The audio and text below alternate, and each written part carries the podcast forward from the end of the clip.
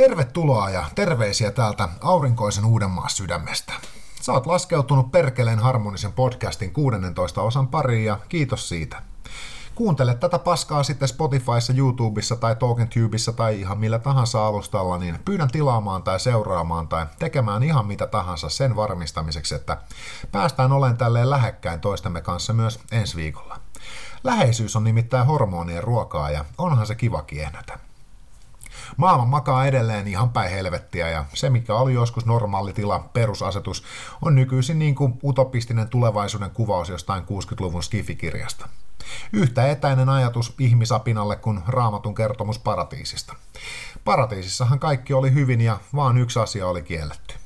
Totta kai just se yksi asia sitten oli se, mitä oli tehtävää, eli lapsen tasolla oltiin raamatussa ja aika usein tässä nykyisessä ihan reaalimaailmassakin.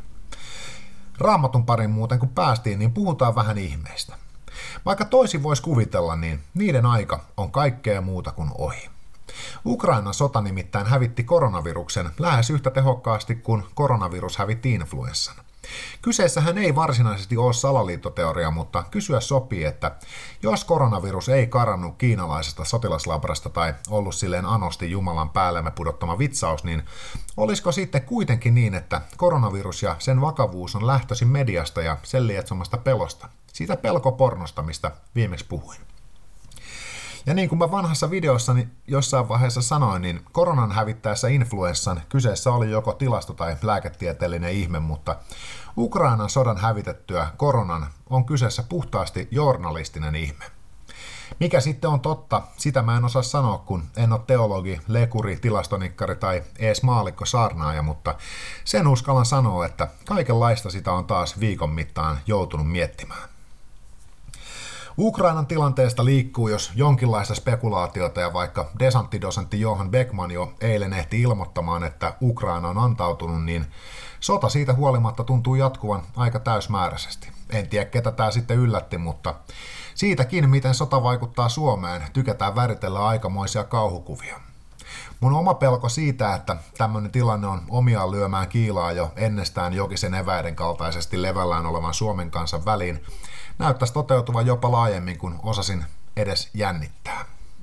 Kotiryssän, globalistin, putinistin tai muun vastaavan tittelin saa helpommin kuin koskaan sitten edellisten Suomen sotien ja tilanne alkaa muistuttamaan kylmän sodan kylmimpien vuosien Yhdysvaltoja, missä kansalaiset kyttäs toisiaan kommunisteja joukostaan etsien.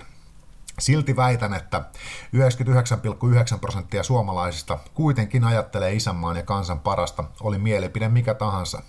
Ja kuten koronankin aikaan, nyt olisi tärkeää osata olla eri mieltä. Silleen niin kuin aikuiset osaa.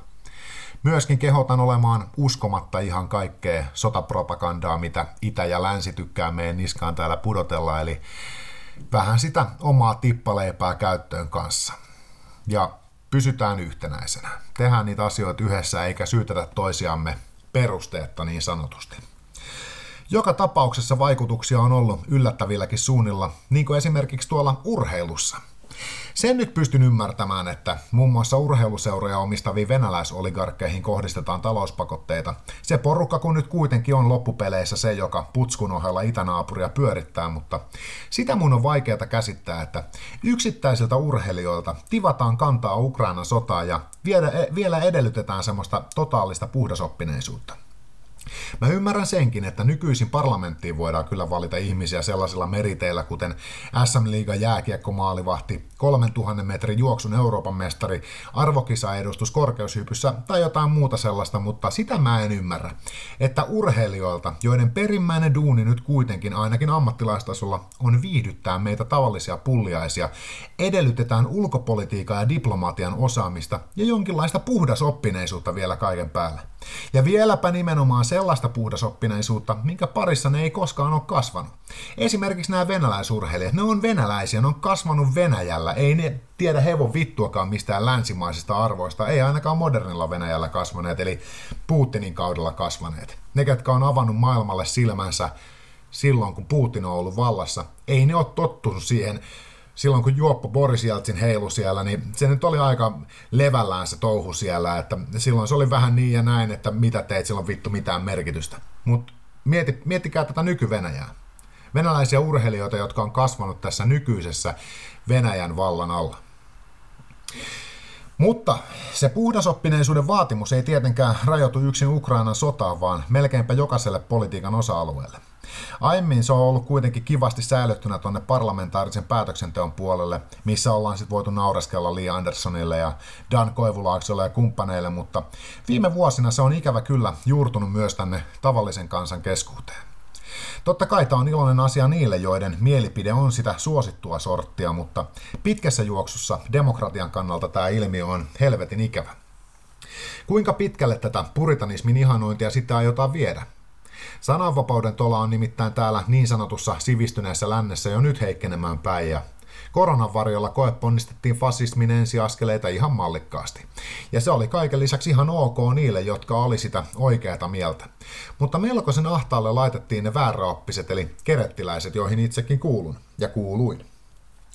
Samaa ilmiötähän ollaan saatu jo aikaisemmin todistaa muun muassa maahanmuuttokeskustelussa, missä realismi on käytännössä täysin pannassa sosiaalipolitiikan puolella, missä tukien heikennystä vaativat vihaa ihmisiä, ilmastonmuutoskeskustelussa, missä eriäviä mielipiteitä esittävät haluu maapallon tuhoa ja alkulämmittelyksyä Saimaan Norpan kuutteja elävältä ja niin edelleen. Uusi normaali on mulle sellainen termi, minkä lukiessani tai kuullessani mä useimmiten lopetan artikkelin lukemisen tai videon kattomisen. Niin vittumaisen kuulosta se on, kun joku ottaa oikeudekseen määritellä mun puolesta sen, mikä on normaalia, mutta kysynpä silti. Onko puhdas oppineisuuden vaatimus uusi normaali, jonka mukaan joko eletään tai sit saat täyttää ihmispaskaa? Aikamme suuria kysymyksiä ja tällä kertaa ihan ilman sarkasmia. Aikamme suuria kysymyksiä on totta kai sekin, että mitä meille, jotka ei olla koskaan opittu eikä todennäköisesti koskaan tulla oppimaankaan elämään puhdasoppisesti tehdään. Eli länsipropaganda esitteli tuossa hiljattain mobiilin keinon Venäjän arsenaalista, eli liikuteltavan krematorion, mutta onko se sitten kuitenkin vähän epähumaania, vaikka tällekin idealle varmasti vasemmalta äärilaidalta kannatusta riittäisikin se humanismi, nimittäin on aika valikoivaa siellä päin. Liberaaleimmat taas saattaisi ehdottaa poikkeuslakia, millä meikäläisetkin sais päiviensä loppuun saakka elää osana yhteiskuntaa, kunhan pidetään päämme kiinni, mutta varmistettaisiko sitten meidän hiljaisuus esimerkiksi suukapuloilla? Sama kai se on, mitä sinne suuhun työnnetään. Ollaanhan me osattu syödä paskaa yhteiskunnalta jo pidemmän aikaa ja sen lisäksi opeteltu käyttämään maskia korona-aikana, joten kaipa sellainen orjahuppu olisi ihan paikallaan. Se nahkainen orjahuppu päässä, siis ihan perusvaatetuksessa, me sovittaisiin tuonne Pride-kulkueeseenkin niin, että kuka ei kattoisi kahta kertaa. Oltaisiko me sitten silloin viimeinkin juuri sillä hetkellä myös modernilla mittapuulla normaaleja? No, asiasta hevo helvettiin. Tänään, rakkaat kuuntelijat, on omalle ammattikunnalleni ja monelle muulle hieno päivä. Ehkäpä kyseessä on jälleen kerran vaan väliaikainen hengähdystauko, mutta tänään ravintolarajoitukset on historiaa ja työt jatkuu tulevaisuudessa normaalisti. Normaalisti siis siinäkin mielessä, että sitä vitun koronapassia ei tarvi enää kysellä ja käydä niitä vaivaannuttavia kiusallisia keskusteluja asiakkaiden kanssa siitä, kuinka ihana ja upea asia se koronapassi on ja kuinka vastuullisesti hänkin on ottanut sisäänsä ihan kaiken, mitä valtiovalta on hänen halunnut työntää. Tämä on varmasti helpotus niin alan työntekijöille ja yrittäjille kuin myös asiakkaille. Leipää ja sirkushuveja kansa tarvii ja kun kuppilat on ollut joko kiinni tai rankkojen rajoitusten kohteena, suomalaisilta on yksi suurista sirkushuveista, nimittäin baarissa ryyppääminen, ollut poissa. Ehkä myös osa leivästä on ollut vähemmällä, koska alkoholissa on 7 kaloria grammassa ja jos tämä kansa jotain on osannut aina tehdä, niin se on ryypätä. No ei kai nyt sentään, vaikkei media sitä kerrokaan, niin Alkon ja Viron viinakauppojen prenkun myynti on lisääntynyt aika helvetisti, joten ei pelkoa, alkoholin käyttö ei ole vähentynyt, vaan ehkä pikemminkin päinvastoin. Eikä siinäkään mitään. Siinä suunnassa, mihin Suomi on menossa, ryyppääminen on aika pieni synti ja monille kenties ainoakin helpotus tai ulospääsy maailmasta, missä ei sovi mihinkään, on väärää mieltä, huono ihminen ja ylipäätään täyttä paskasakkia. Helpotus ja ulospääsy on useimmilla hetkellinen, mutta kyllä ainakin omalla kohdalla se litran viinalekan tuoma hetkellinen unohdus on yhden kunnon kankkusen arvoinen. Rapulahan on yksilöllinen asia. Toisiin se iskee pahemmin kuin toisiin ja samoin on sen yhteiskunnallisen paineen tola.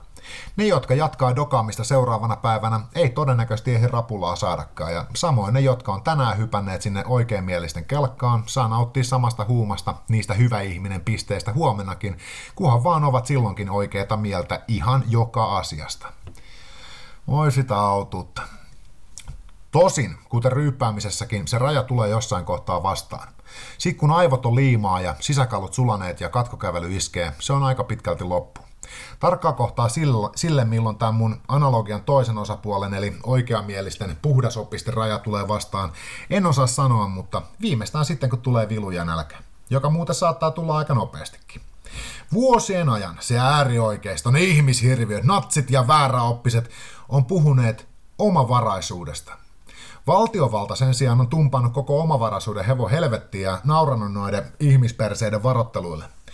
Nyt kun veli venäläisen kanssa kaupankäynti on kielletty Brysselin norsulutornista asti ja pelkona on, että jos sitä vastaan asettuu poikkiteloin, saa koko Euroopan laajuisen kotiryssän leiman, saattaa suomalaisillekin tulla aika nopeasti ainakin kylmä.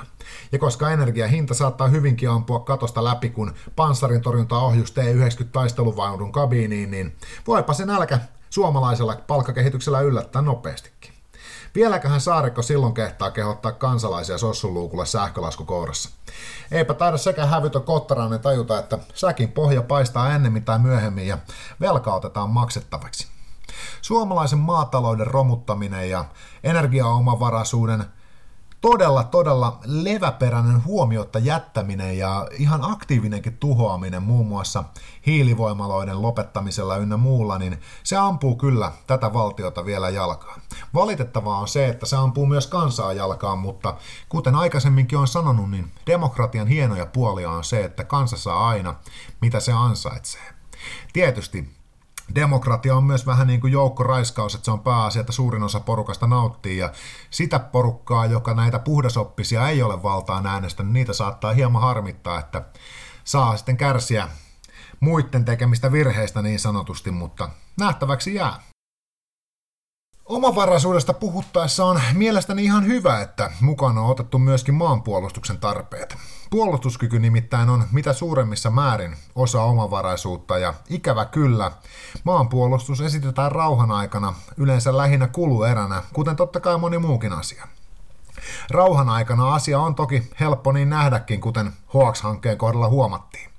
Vaikka mä en hankkeen lopputuloksesta ihan samaa mieltä ollutkaan, niin se vitutti, että hävittäjähankinnan ohessa esimerkiksi kommarit ja muu äärivasurisakki oli sitä mieltä, että hävittäjämiljardit olisi pitänyt laittaa kunta- ja sotepalveluihin. Puolustuskykyämme ja sitä kautta omavaraisuuttamme on aktiivisesti toki nakerettu aikaisemminkin ja tämä näkyy esimerkiksi jalkaväkimiinat kieltävän ottavan sopimukseen liittymisen muodossa. Tuntuu, että Suomea on ihan tarkoituksellisesti pyritty tekemään heikommaksi ja riippuvaiseksi muista. Mutta ei kai siitä voi olla kysymys, koska jos demokratia kerran toimii, niin sehän tarkoittaisi, että Suomen kansa on lähes kauttaaltaan melko itsetuhoista sakkia. Ja ihan vähintään yhtä naurettavaa paskaa on se, että omavaraisuudesta ja puolustuskyvystä puhuttaessa samaan lauseeseen ympätään NATO. Eikös pointtina nimenomaan ollut parantaa omavaraisuutta, eikä päinvastoin osittain ulkoistaa puolustusta ja samalla hankkia lisää velvollisuuksia suomalaisille, jotta sotilaita voidaan lähettää toiselle puolelle maapalloa kuoleen muiden sodissa? Huomion arvosta on sekin, että me, jotka asepalveluksen ollaan suorittaneet, ollaan vannottu sotilasvala Suomelle, ei Natolle tai Euroopan unionille. Tätä voidaan jäädä kimpassa märehtimään nimittäin sosiaalista mediaa kun seuraa, voidaan olla aika varmoja, että nämä asiat pysyy keskusteluiden keskiössä myös lähitulevaisuudessa. Allekirjoittanut on vahvasti suomalaisen omavaraisuuden, oman vahvan puolustuksen ja itsenäisyyden puolella. Sillä nyt ei tietenkään ole paskankaan väliä, mitä mieltä mä olen, mutta kuten aiemmin mainitsin, 99,9 prosenttia suomalaisista varmasti ajattelee isänmaan ja kansan parasta. Keinot voi olla erit, mutta tärkeämpää kuin keskenämme kinastelu on se, että löydetään se 0,1 prosenttia, eliminoidaan sabotöörit, jotka valitettavasti näyttäisi löytyvän kansallisen päätöksenteon korkeimmilta jakkarolta, hankittaisiin takas omavaraisuus ja pysyttäisiin ulkona suurvaltojen sodista. Kyllä ne perkeleet osaa sotia ja helppoahan se on, kun ei putskun tai bideen itse tarvi olla siellä kuolemassa, mutta vaikeampaa on pysyä rauhassa ja diplomatian tiellä. Onneksi Suomi on sen aiemmin osannut ja toivon mukaan muistaa taidon vielä tulevaisuudessakin, vaikka nykyhetki ei kovin rohkaisevalta näytäkään. Jos hivenen positiivista tilanteessa haluaa nähdä, niin nyt ne, jotka aiemmin oli sitä mieltä, että Venäjä marssii parissa tunnissa Suomen läpi ja sota on hävitty ennen kuin laukaustakaan on ammuttu, on nyt koko lailla hiljaa tai no ainakin vähemmän positiivisesti kiljumassa Suomea NATOon. Nyt pannaan homma pakettiin ja toivotan kaikille hyvää alkanutta viikkoa. Toivottavasti päättäjämme löytävät viisauden jostain pöytälaatikosta aiempien johtajien sinne perinnöksi jättämänä ja toivottavasti Ukrainan sota on mahdollisimman nopeasti ohi. Moi moi!